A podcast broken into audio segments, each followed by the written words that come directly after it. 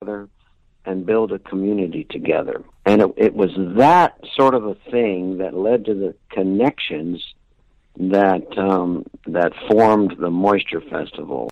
Human animal connection, I think, is the core, and, and understanding what animals need from humans, and then going from there. There's been some decisions, particularly by our city council, that have made things worse. Um, and I think we had, unfortunately, some you know, self-inflicted wounds, some unforced errors.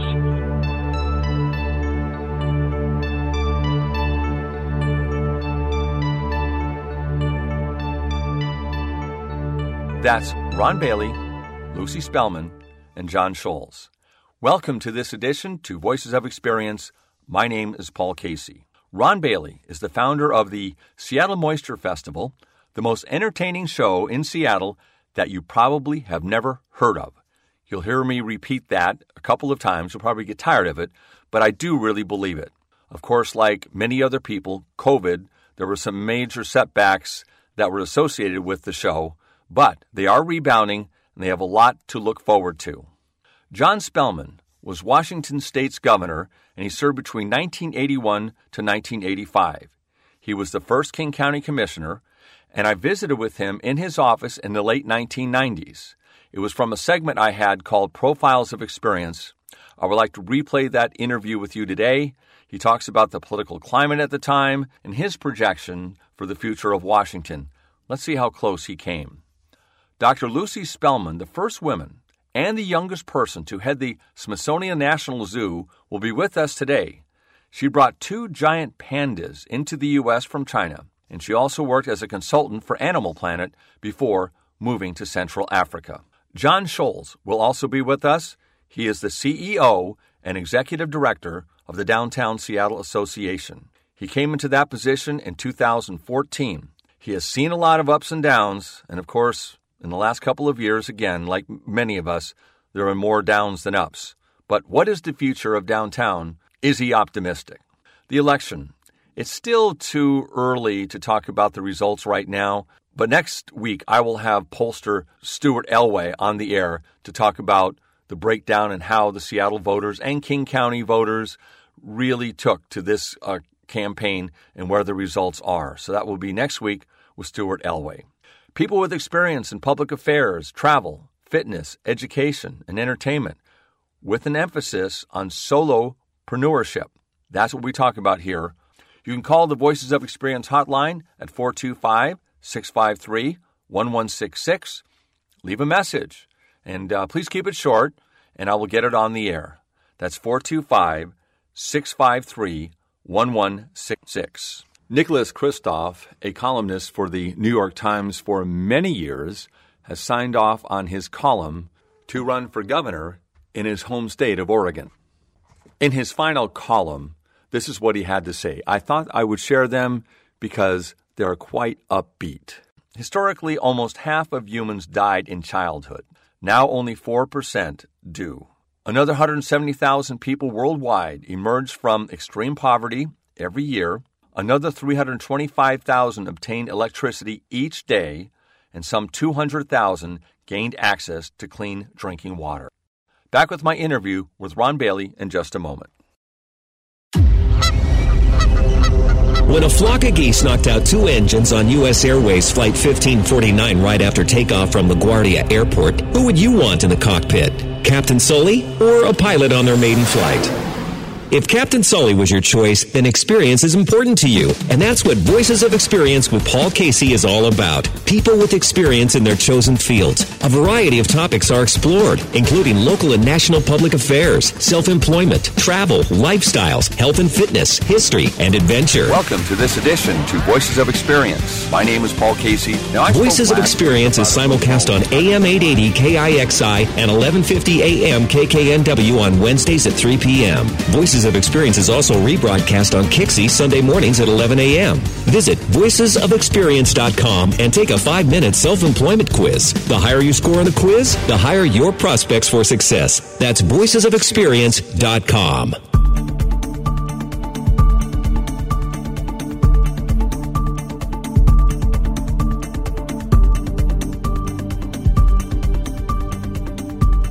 Ron Bailey is my guest, and Ron is the founder of Seattle's Moisture Festival.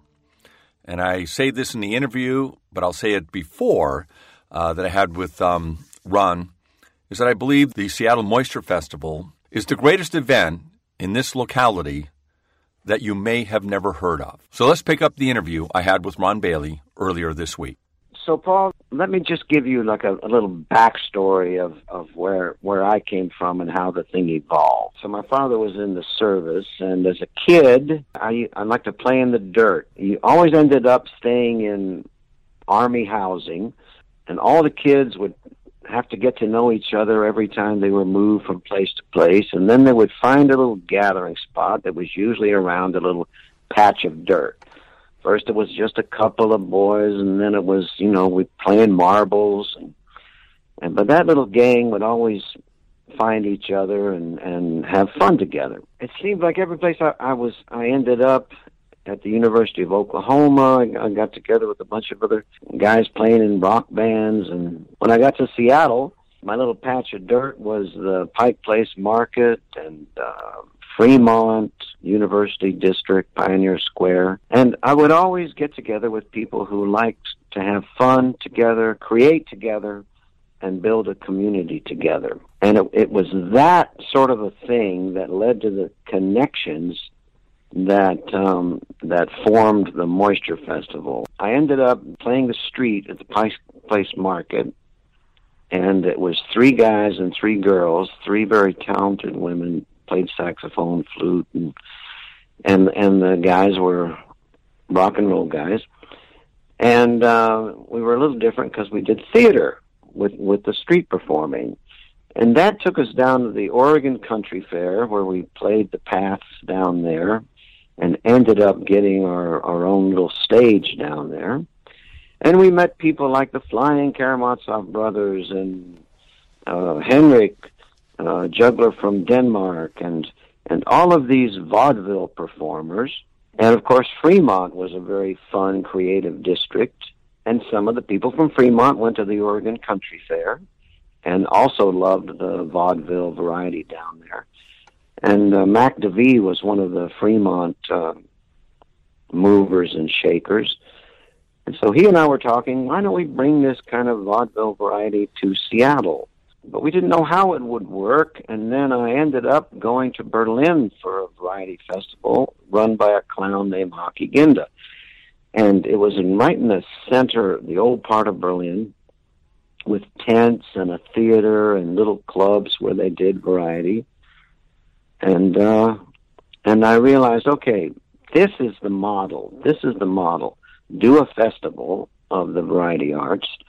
So I came back to Seattle and and talked to Mac and talked to Tim first, who was a flying Karamazov brother, and uh, we put together a little team, and we did the first festival in 2004. So that's the crazy path that led to this variety arts festival that had been going 16 years until the pandemic uh, shut us down. And now we're trying to come back to life. So, when you look at the COVID uh, pandemic that came and, and, shut the festival down, it seemed to me that you really rebounded quite well and, and did a lot with a little. So, was there any good news that resulted from, uh, let's say, COVID hitting, and then you found out that you could actually explore more avenues?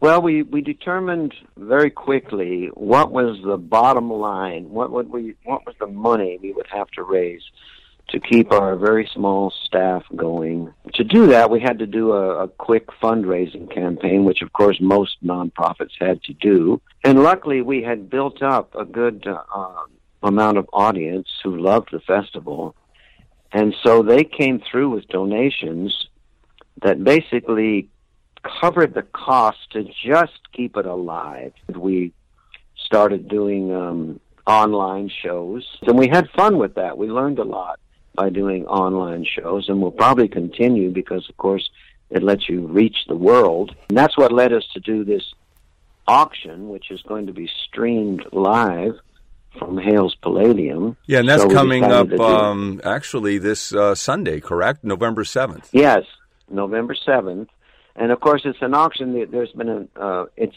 open now. The the silent auction is open now. You can go to our website and sign up, and uh, we have a, a bunch of really lovely things donated by our community. And then on on the seventh, we're we're in the Palladium. We have some uh, acts as part of the show, and then Kevin Joyce is being our streaming auctioneer. And then the virtual event comes on November 7th uh, as well, and that's uh, 7 o'clock p.m.? 7 o'clock p.m., yes. How do you describe when you're talking to someone for the first time about what this is all about? I think it's like the best show in the Seattle area that most people don't know about. well, that that that could be true. That could be true. Um, it it is, in the truest sense, variety performance. Um, and to give you an example, it, it goes all the way from jugglers, which most people would imagine. Of course, it would include jugglers, but it's also some of the most beautiful aerial artists. And then we've also we had a guy from New Zealand called Rubber Band Boy, and and he, his act was uh, putting hundreds of rubber bands around his face, and of course it became uh, more and more hilarious as it distorted his face. And you you discover all of these people who develop talents, and some of them are quite bizarre, but they're very dedicated to developing those talents.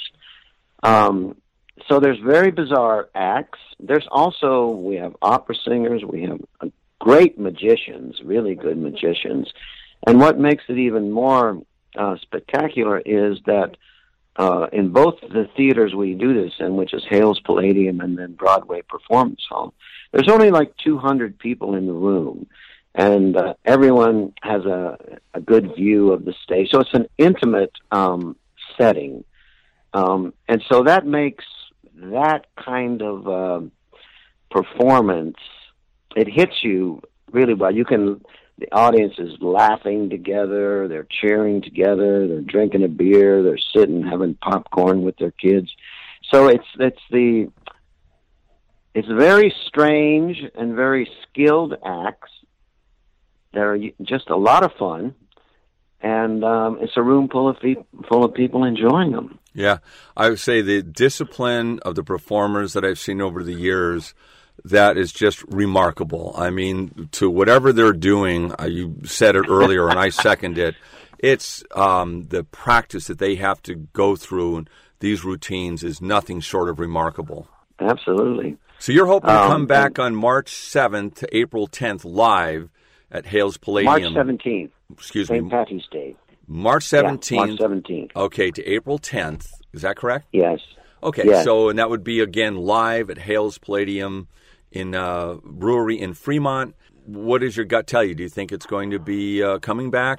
Well, you know, I'm I'm an eternal optimist, and so I'm, uh, and I put a lot of, of faith in in the people of Seattle to, uh, you know, follow the guidelines and try to keep their families safe. And so, uh, I'm sure that whatever decision needs to be made in early spring, that we'll make the right decision but I'm um, I'm very hopeful that that we can all gather in that uh, little brewery there and, and have some fun together because that's also important, especially for families. And um, so I'm very optimistic that we can do it in in in, in March. Well, thank you, Ron. That's Ron Bailey, and he is the founder of the Seattle Moisture Festival.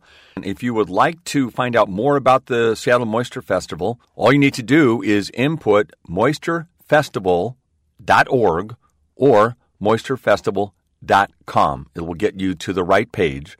And just a couple of reminders there is a silent auction going on right now, and that will last till this Sunday, November 7th. You can find your pathway to the auction by again inputting moisturefestival.org or .com.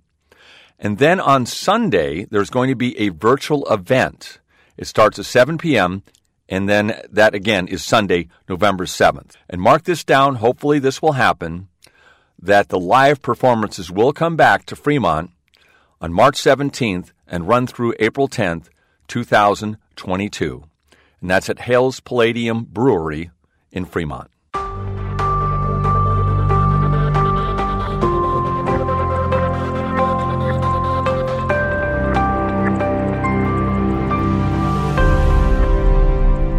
I had a segment on Voices of Experience 25 years ago called Profiles of Experience that was sponsored then by US West.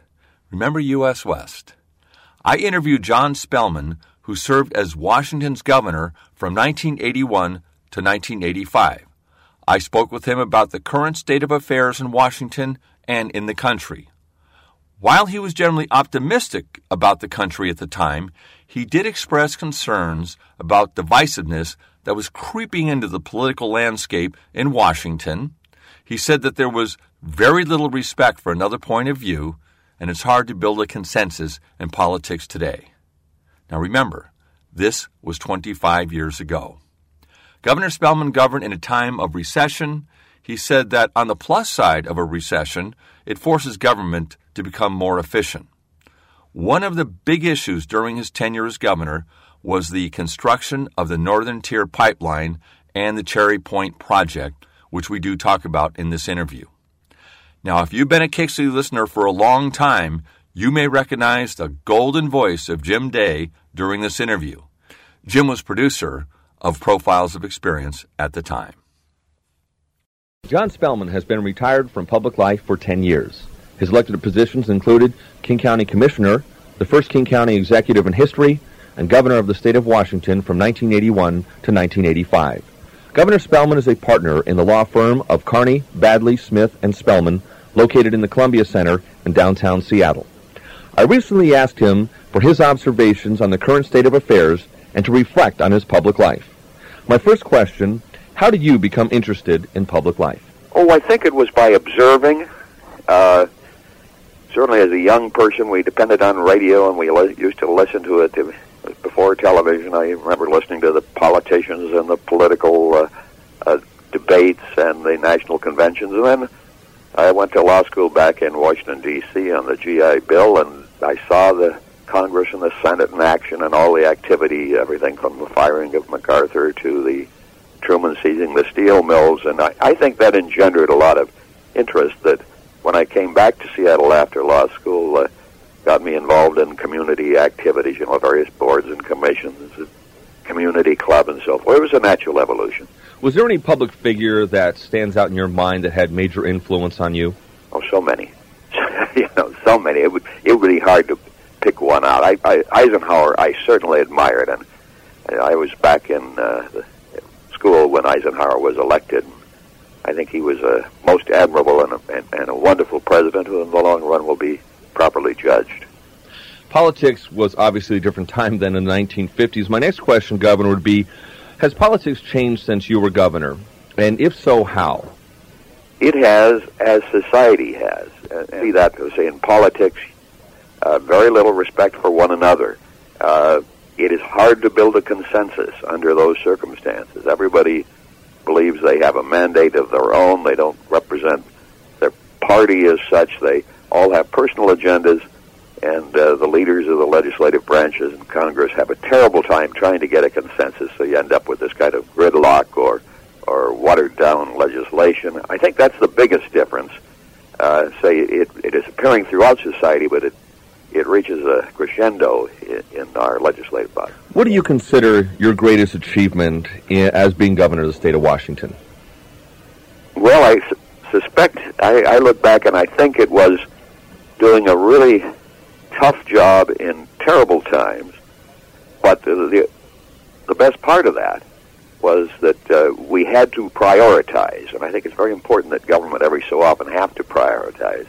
For example, in all of the programs in uh, the Department of Social and Health Services, we had to prioritize each one with the help of the community and the help of the advocacy groups, decide which ones were the most important, which had to be funded, at what level, and on down the line to those that are nice but we can't afford them. I think that was a, a really good exercise. It probably uh, not only made the department efficient and people understand it, but it allowed the state to save some money. It probably should go through that process again. Uh, and I would add on to that that probably the ability through methods such as that to keep the life net in place and keep education in place during really tough times, uh, while not glamorous, was probably the most important thing I did. So in some ways, going through lean times on an ongoing basis sometimes uh, would be maybe more preferable. Well, it's not fun to be there, but what you do is very important, and you do have it. You're forced to make decisions that you don't make in fat times, and those decisions frequently result in, in a more efficient uh, government and getting rid of a lot of programs that have built up over the years. Along those lines, what memory sticks out in your mind that would best define John Spellman as governor? Well, I that's a really hard one. I I guess it would probably involve the Northern Tier pipeline and the Cherry Point flo- floating dry dock projects. Uh, both were had a tremendous amount of public support. Uh, the administration in Washington D.C., uh, various groups really thought Northern Tier was the greatest thing that was going to happen, and I was the pipeline across Puget Sound running all the way back to the Midwest. Uh, and after studying it a long time, I felt the environmental risks were much too great, and, and the uh, carrot being held out was a very elusive carrot. Really wondered if it would ever get built properly and whether there'd be any economic impact. Following on the heels of that, we had Cherry Point, which was up around Bellingham, and uh, uh, was to be built in that area, and was to scoop out some tidelands and build these floating dry docks. And everybody kind of assumed, uh, the media and everybody, that I was going to go along with that because I had uh, come out against in uh, Northern Tier. Uh, I remember late at night thinking, well, could I look my kids in the face if I let that project go ahead? And decide, no, I really couldn't. So I, I also killed Cherry Point, and I must say that uh, in recent years I've run into some fish biologists and all who say they think that was the most important thing I did at the time. It, it was a it was a tough call, but I felt very good about both of them. Well, you certainly don't see a lot of people demonstrating in downtown Seattle or anywhere else saying, "Boy, we want Cherry Point." That's no, sure. no, you don't. Not now. At the time, though, jobs, uh, you know, we had a tough economy, and both Northern Tier and Cherry Point promised a lot of jobs in construction, but we would have paid a very heavy price for them. Today we join Paul as he revisits with former Governor John Spellman, and he asked the former governor what was his biggest regret as governor of Washington. Certainly, I would have loved to have been governor in good times uh, when there was money and when you didn't have to make those tough decisions, where you didn't have to cut, where you didn't even have. We had to raise taxes, and that's something you hate to do, but uh, you've got to keep the services and the education in place. Uh, that certainly was my biggest disappointment. Uh, overshadows everything else. What other careers did you consider other than public life and law? Well, again, you've got to remember I was a product of the World War II era, and I served and I came out. Uh, peace, peace had been uh, achieved. I was in San Francisco in uniform when uh, the United Nations was being first set up, and uh, that brought a certain idealism, and the idealism was to encourage uh, peace among the world, not have more wars, uh, and peace among people. So my the things I looked at were the foreign service, you know, to work in the uh, United for the United States to try to achieve world peace. Uh, I looked at the clergy as a way of trying to. Uh, uh, and I actually spent a little time uh, studying there as a way of uh, dealing with people's problems. And I looked at teaching in the same vein. I finally decided that to be effective in a couple of those roles, at least, a law degree wouldn't hurt a bit, and that frequently you had more uh, influence when you came in, not at the bottom rung of the State Department or wherever, but to come in with a, a reputation. And so I did that with the, the thought that it left me the uh, options of being in, in public service one way or the other, or being in private. Uh, sector, and uh, I think it probably was the right decision. But it came out it came out of the period that w- we were in, and it came out of a desire to solve problems and achieve peace and all those things. Are you optimistic about the future of Washington State and the United States? Yes, I'm. I'm uh, extremely optimistic about the future of Washington. You know, we're we're sitting seated in a catbird seat, and uh, for trade reasons and and all, uh, we're very uh, strategically located. And if we keep our education uh, system going strong, higher ed in particular, which has been keeps getting neglected, uh, Washington will do extremely well. Uh, the nation is tougher; it's bigger. By the same token, I, I think by and large, uh, the people, you know, that would make the difference. I teach a class one night a week of uh, young people who work all day and then come to school at night. And uh, I've been doing that for some time. Those young people and those young families uh, are, are so good, you can't help but have optimism about the future of the country. That's former Governor John Spellman, who served as governor of Washington from 1981 to 1985. Governor Spellman was born on December 29, 1926, and he passed away on January 16, 2018.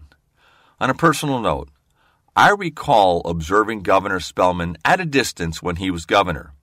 He came across to me, and I think others, as being aloof and kind of stiff on television. After I met him for this interview and another one during that time frame, I found Governor Spellman to be one of the warmest and most delightful individuals I have ever met.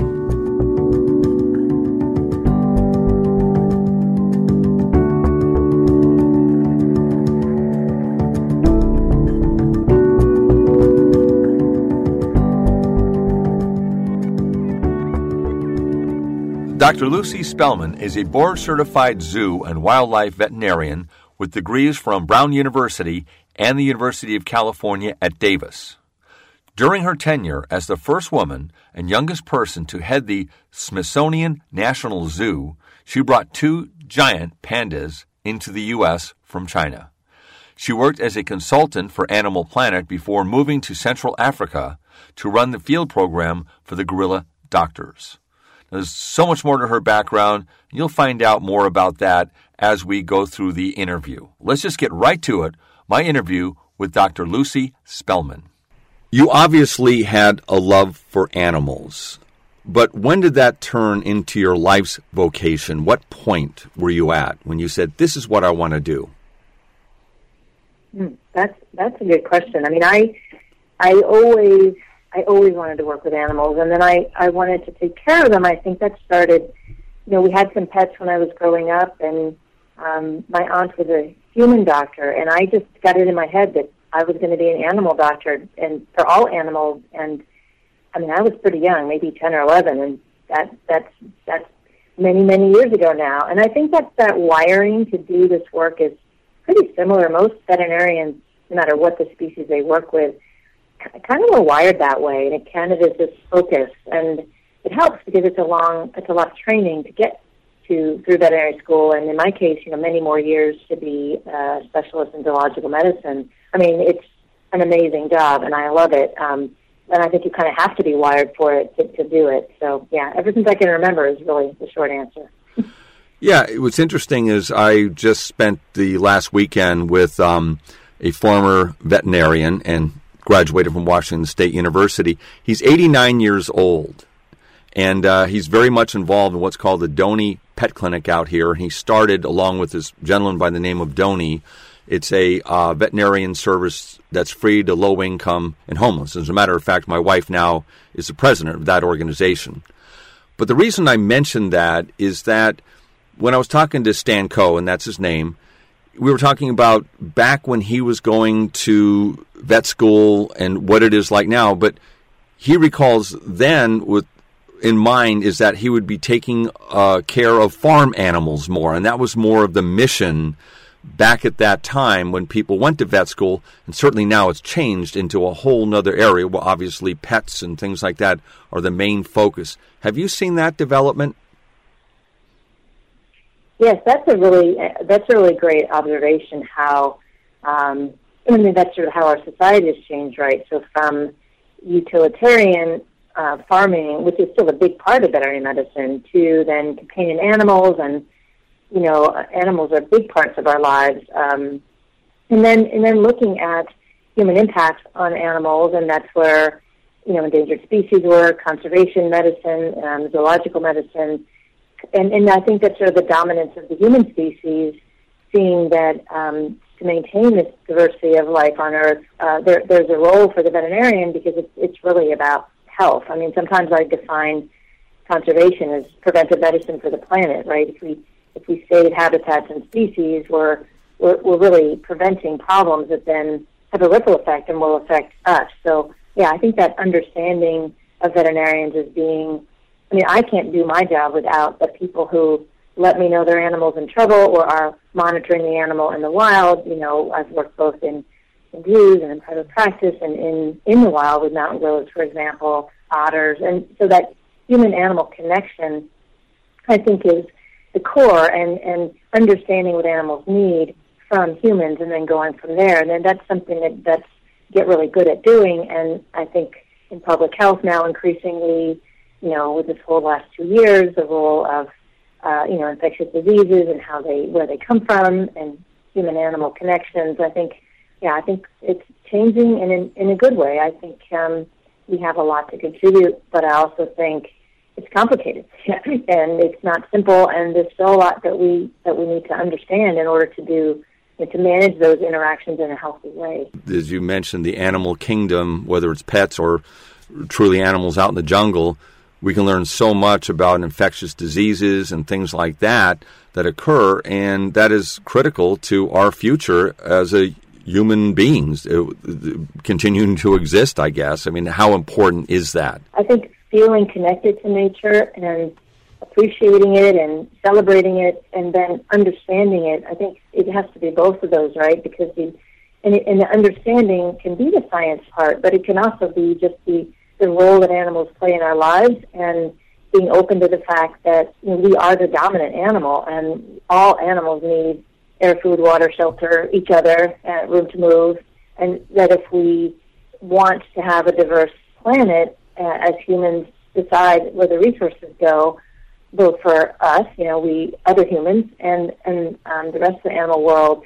That's the good part. Is like we we have caused problems for animals by taking away their habitats, for example. But we also can solve that. We just have to not only want to do that, but we have to structure those solutions so that they benefit the people in the community where the animal is and, and you know that it is all connected. You uh, authored a book, National Geographic's Animal Encyclopedia. Over 2,500 animals appear in this book. Pretty remarkable uh, display. I mean, uh, it's it's pretty amazing. And you know, looking at it, what is your takeaway in putting something like this together on such a scale? I've never seen anything on such a scale before. What do you take away when you look at what you've done as far as the type of animals, how they interact? Is something that jumped out in, at you when you were putting this all together? Yeah, so the, the, the, National Geographic Kids uh, Animal Encyclopedia, I think what I love most about it is it's just a beautiful book. And the photos, you know, there's a thousand photos in it, and they kind of structure the book and help you get through, you know, go through from one animal group to the next. They help you see um, how animals communicate. You know, there's some fun facts. But I think the photos are you know, that's the first thing you notice, and then you start going into the text. And I think again that the photos are the artistry of the book, and the book is designed in in such a very it's so appealing. The colors, and for me as a scientist, you know, I wrote the entries sort of in response to the photo layout once we decided which animals went in, in each section. And it is an encyclopedia, so it's like a collection of animals that goes through, you know, birds, mammals, reptiles, etc. And I really enjoyed writing the text sort of in response to the photos and because many of the animals are ones that I've touched or worked on as a patient or I've seen very close in the wild and so I think there's a little bit of uh, you know artistry and storytelling in the book that makes it special as well as just the volume of information it's and, and all of that information is it's so you can't really even count all the people who contributed because it's all the information we have about the animal world that's been published or shared, and you know we drew on all of what we could find to to put the descriptions in and the facts, and uh, and I think it's you know it's meant to be fun uh, and inspirational, but it's also very informative, and you know that's really what my work in the last couple of years has been all about is just combining that idea of celebrating and studying as our motivation to then protecting. And so the book, I think, is is, basically doing that, but for little kids. And um, it is also a pretty great book to look at if you're the adult in the room because it's, there's a lot to read and it's it's also very fun to see where kids go. You know, they page through it, and all of a sudden they're on the salamander page, or they're looking at the butterflies, or they didn't realize that there were small cats. You know, like the lynx, or they only knew about tigers. So it's it's got a lot to discover, and I think it's it's the first step in in balancing those interactions, right, is really appreciating the otherness of the world and, and having empathy for other creatures as well as other people. And I think the book has a big has a role to play there for sure. That's Dr. Lucy Spelman. And we just talked about her book, The National Geographic Animals Encyclopedia, and again, it is by Dr. Lucy Spelman. And it has all these photos and maps about 2,500 animals from the world's tallest to the longest to the strangest. The book is designed for kids, but I think anybody from any age can enjoy this. That's National Geographic Animal Encyclopedia, and you can just go to the usual book outlets to order your own copy, or you can just Google Dr. Lucy Spelman, and that's Dr. Lucy Spelman, and Spelman is S P E L M A N dash books. So Dr. Lucy Spelman books, and you'll come up on her page and you'll find a copy of this book and others she's written. I will say once again, I'm not paid a promotional fee for doing these interviews, but I did receive a complimentary copy of the book in advance of this interview.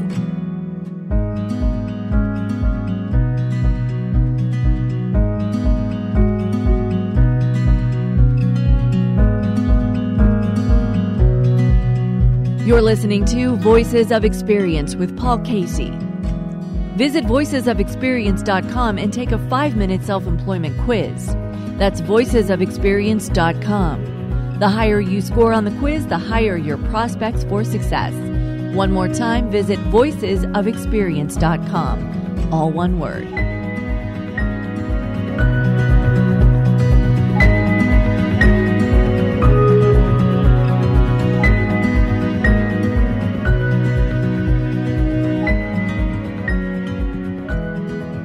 Jon Scholes is my guest, and he became president and CEO of the Downtown Seattle Association in November of 2014, following six years as the organization's vice president of advocacy.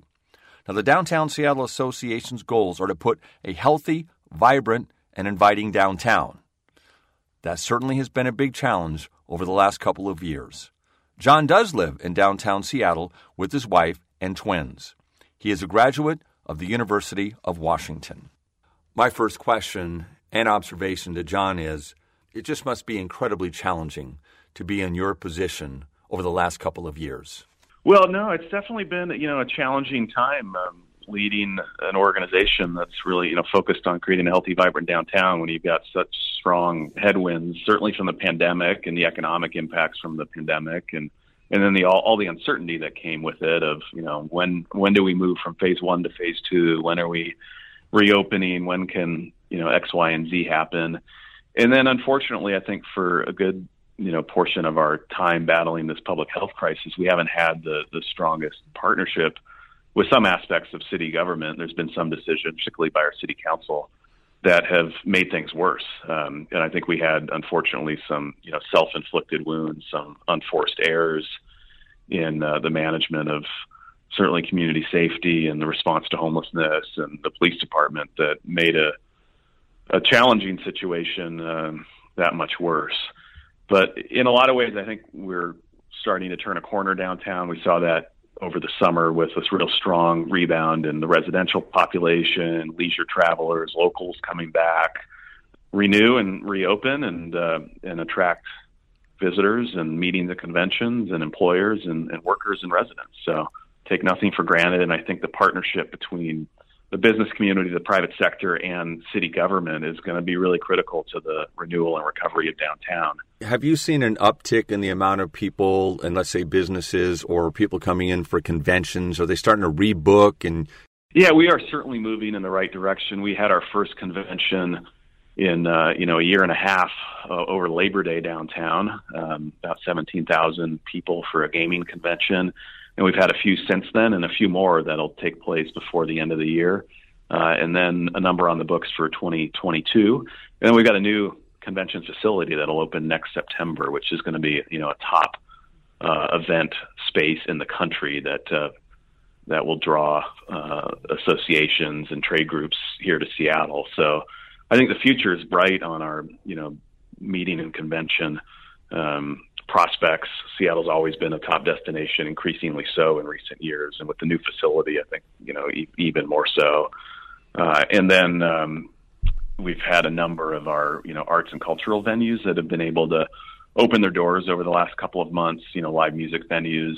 Uh, and then get a lot more on the books, um, more performances scheduled. So we're really picking up pace there. There's just a lot more uh, when you look at the event landscape, entertainment and sports uh, happening downtown. Certainly, the opening of Climate Pledge, uh, the Kraken dropping the puck, and the concerts and other events that'll take place there is a big part of that. So. Uh, that's been the story this fall. And then as we look to the new year, we'll see some additional venues that aren't open today, like the Fifth Avenue Theater. Public safety is obviously the biggest issue on most people's minds, including myself. And um, I'd go downtown all the time, not even think twice about it. Not totally, but nonetheless, I just felt safe. I don't feel that way now, and I know a lot of other people don't. Is there a reason for us to be optimistic, though, that if we went downtown now or as we go forward, that public safety is getting better? We just hear the chirping back and forth, and it seems to me so many different agendas now about just staying safe for crying out loud or, you know, a business not being um, robbed and uh, no prosecution, things like that. It just seems like it's kind of a the old west way of uh, doing business. Yeah, and cities have never really worked well if they don't first um, feel and are safe and desirable, and, and people can feel you know safe and healthy to be there. So whether it's from you know pollution or from you know cholera and communicable diseases or a pandemic or uh, safety and security issues. Um, you've you've got to be a place that where everybody feels like they are safe and, and healthy. And I think right now there's really sort of two truths in downtown Seattle. One, you can come down, you can have a phenomenal experience like so many were yesterday. The sun's out, you're going to the Seahawk game or the Kraken game, or you're at the market or on the waterfront, and it's just a delightful, you know, urban, you know, big city experience. Uh, and then the other truth is we do have a, a crisis around untreated mental illness and substance use uh, and in certain areas of town, you know, organized drug trafficking and shoplifting. Now, that's not in every block, that's not in every street, but there are parts of downtown where that activity uh, has taken hold, um, and it creates health and safety issues uh, for folks who live and work and visit downtown, as well as for a population of folks who are unsheltered living on the street that sort of get caught up in this mess each and every day. And we haven't done enough as a city to have a real clear uh, strategy to address those issues. We haven't resourced them enough. We don't have clear plans and metrics. And I think a lot of the decisions that have been made by uh, city uh, government, the city council in particular, has have made those issues worse. We've you know had 300 Seattle police officers that left the force over the last year and a half or so. We haven't had a coherent strategy around homelessness. We're not investing enough in treatment. Six years ago, the City Council declared homelessness an emergency. And the problem has only gotten worse over the times. And sometimes I think the perception that we have, maybe out looking in, is that there are just way too many people involved in this, too many nonprofits, too many agencies. And there's a lot of money involved, not coordinated, just as you said. And then there's a lot of people making money on this, and we don't really have that focus, what you talked about. Yeah, I would agree. I think our you know, we haven't had a coherent strategy, certainly not for downtown or the the entire city. Um, there's dozens and dozens of contracts and approaches, and there's bickering and arguing over the right one and uh, what type of housing is better and what type of program.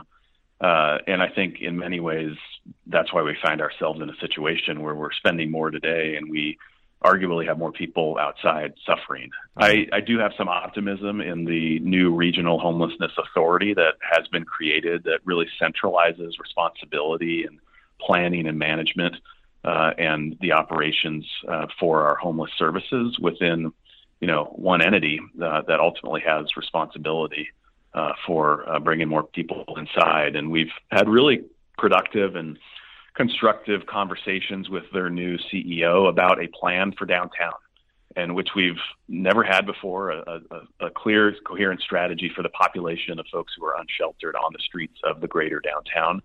For the 150 or so folks who are dealing with really severe behavioral health issues, mental health, and substance use, to make sure we have the right type of housing and services for those individuals because just simply offering them a, a mat on the floor at a shelter uh, that they need to you know be out of the next morning and then they're back on the street that's not been an effective strategy we need much more intensive services and support for those individuals uh, that there's fewer people outside uh, than there were last month or the week before and that we can maintain those results um, and that this isn't an effort that comes in and uh, and then and then vanishes, which is what a lot of our, I think, previous you know initiatives and efforts have been of this. You know, let's let's get after it, but then we we we let up. Um, that that's not going to work. We need to make sure that the the services, the outreach workers, the available housing units are are there uh, as folks show up homeless downtown. That we meet you and we don't let you sort of become and then stay homeless for many years in downtown and, and suffer and create impacts. Um, we we we need to get to sort of functional zero when it comes to homelessness uh, in downtown Seattle. So I'm frustrated as anybody with where we've been, but I have some optimism about um, the potential path ahead here.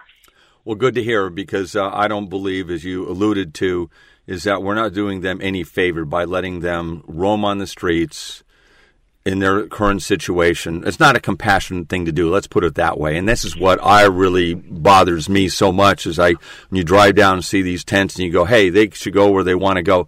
This is not doing anything good for them. They're in a bad state. No, not at all. The the mortality um, for someone who's chronically homeless in King County is 15 times the the general population. The the chance of them interacting with the criminal justice system and being involved uh, with the jail system, is 45 times the general population. Uh, and uh, majority of the folks that are homeless downtown have been homeless for two or more years. And uh, the, the people of color uh, are overrepresented in the unsheltered population downtown. So this is wrong for so many reasons, and we've got to do better for them and for the downtown neighborhood. My thanks to Jon Scholes, President and CEO of the Downtown Seattle Association.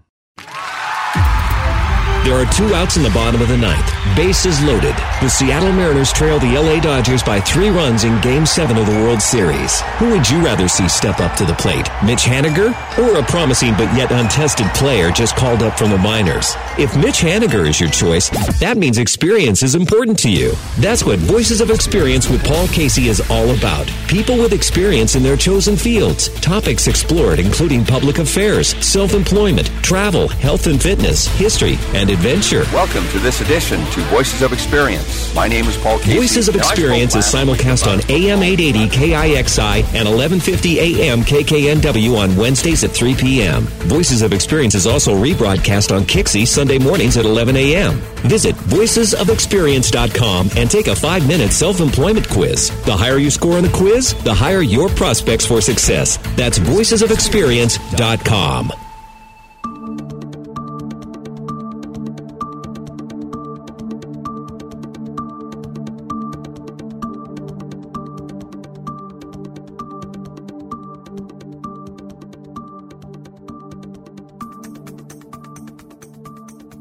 Well, that's it for today.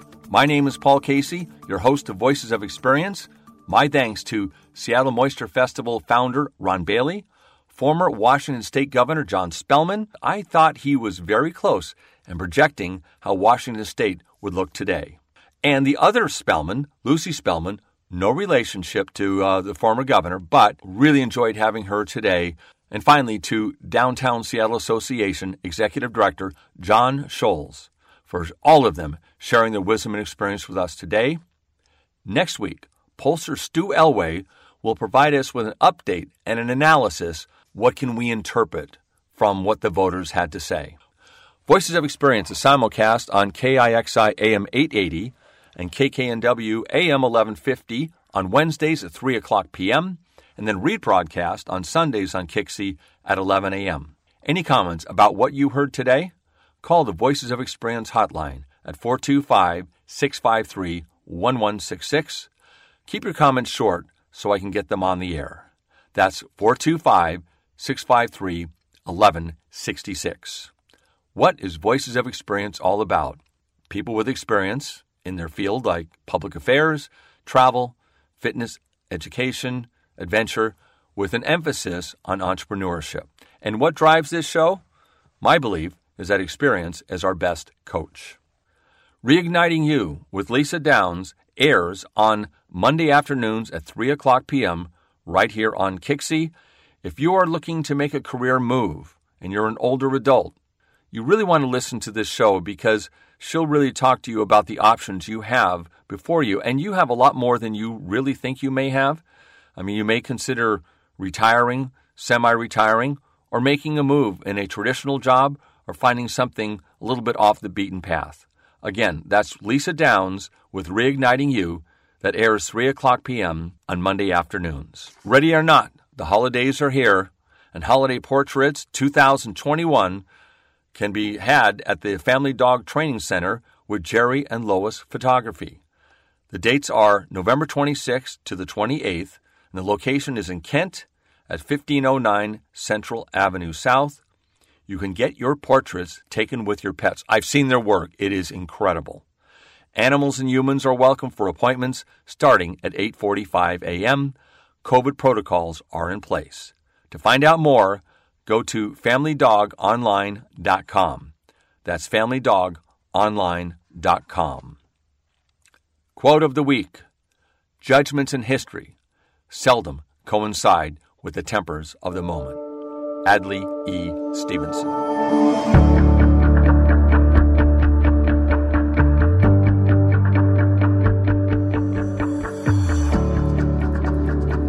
Wes Uhlman was the 47th mayor of Seattle.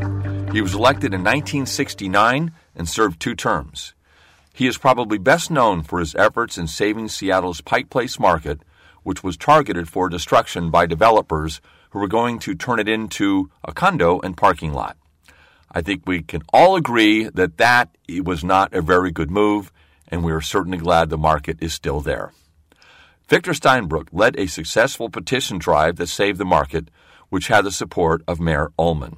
Other monumental events that occurred under his watch construction of the long gone Kingdome, along with the birth of the Seattle Mariners and the Seattle Seahawks. He is most proud of the revitalization of Pioneer Square, which was also slated to be pretty much demolished during that time frame. He talks about this during the interview. Mayor Uhlman also survived a recall effort in 1975, which was defeated by a large margin. My interview with former Seattle Mayor Wes Uhlman from 25 years ago. Paul Casey had a chance to chat with a former Seattle Mayor, Wes Uhlman. I asked former Mayor Wes Uhlman what was his fondest memories in government. Uh, well, I, I think that uh, when really pushed to the wall, it would be uh, walking down uh, through Pioneer Square and realizing that uh, we wouldn't have Pioneer Square if uh, uh, I hadn't really become very personally involved and and and really gotten uh, into the issue of whether or not we're going to preserve our, our birthplace there. What position in government did you enjoy the most? Uh, well, actually, you know, I, I served in in the state house. I served in the state senate, and then as mayor. And uh, I, would have to honestly say that uh, mayor is the most rewarding uh, uh, job that you can have in politics, better than Congress or the United States Senate or governor. I think because uh, you know, I was just having lunch a couple of days ago with Mayor Bellingham.